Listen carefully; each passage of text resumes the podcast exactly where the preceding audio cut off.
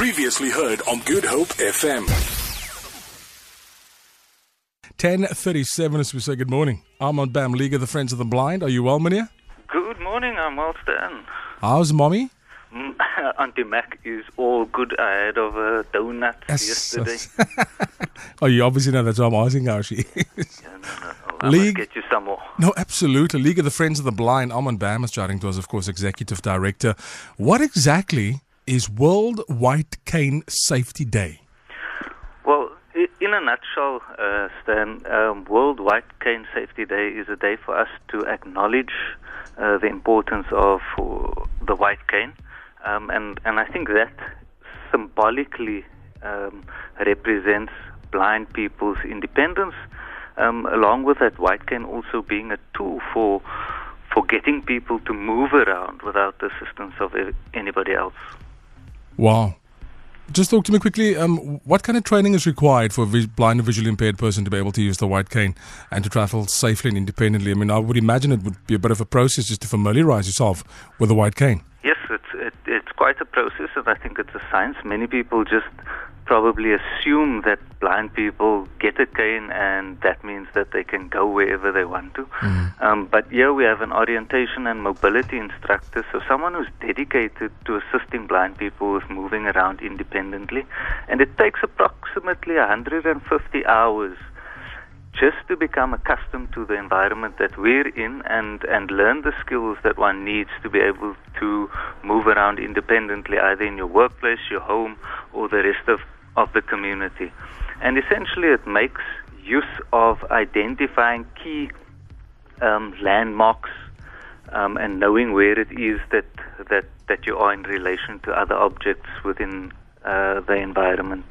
You know, and just to give you a practical example of how that impacts on somebody's life, when a blind person jumps into a taxi uh, and they say they'd like to go to five uh, Gilray Road, you know, when they step out, they expect to be dropped on a particular spot from where it is they can move. And, and very often that's not really the case. They get dropped ten meters, five meters, fifteen meters away from where it is they want to be mm. dropped. And, and that of often leads to confusion and where people get lost. Um, but that's just a practical example of, of the importance of being able to know where it is that you are in relation to to somewhere else. Armand Bam talking to us, League of the Friends of the Blind. How can the public support League of the Friends of the Blind's orientation and mobility programs? What can we do? Well, the, the, the, the simplest thing is obviously we need funds to keep this uh, service going, and that's one of the ways that I think uh, the community... community can help. It costs approximately, uh, let me say the range for a decent, a, a really sturdy cane is anywhere from three hundred fifty rand to four hundred fifty rand, depending on the, the type of tip that you use. So, you know, just in terms of the construction of the cane, you have a handle and then you have segments. Um, and then at the bottom of that segment, uh, you have a specific tip for different environments. So, you, you know, we you, you would see a roller ball, one that moves around um, and gives you a different sort of sensation. We also have what's called the bundubasher, which is something for more rural settings. So, altogether, you know, it can cost somebody close to four hundred fifty rand. And what we try and do is get those canes sponsored, and then mm. as soon as we do that, you know, we can train people to use them and then hopefully, you know, relieve some of that financial burden by giving them a cane rather than having to purchase their own one. Wow. Armand Bam talking to us, League of the Friends of the Blind. We're talking about uh, something that is pretty uh, significant to people with, with, with blindness, that suffer from blindness or visual impairment. Um, in your opinion, do you think that uh, orientation and mobility is a skill that blind persons easily apply through training? Uh, again, Stan, you know, it... it's quite a daunting task to try and travel independently, um, and a large part of what we do is to assist people with gaining that confidence uh, to be able to move out in their communities.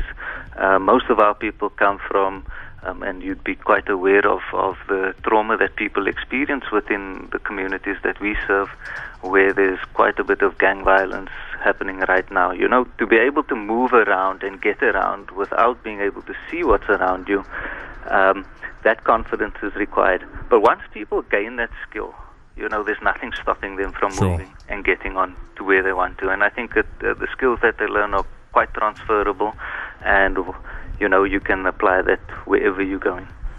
Before we say goodbye to you quickly, how can people get involved? How can we support you, your project, your African project? How can we support the League of the Friends of the Blind?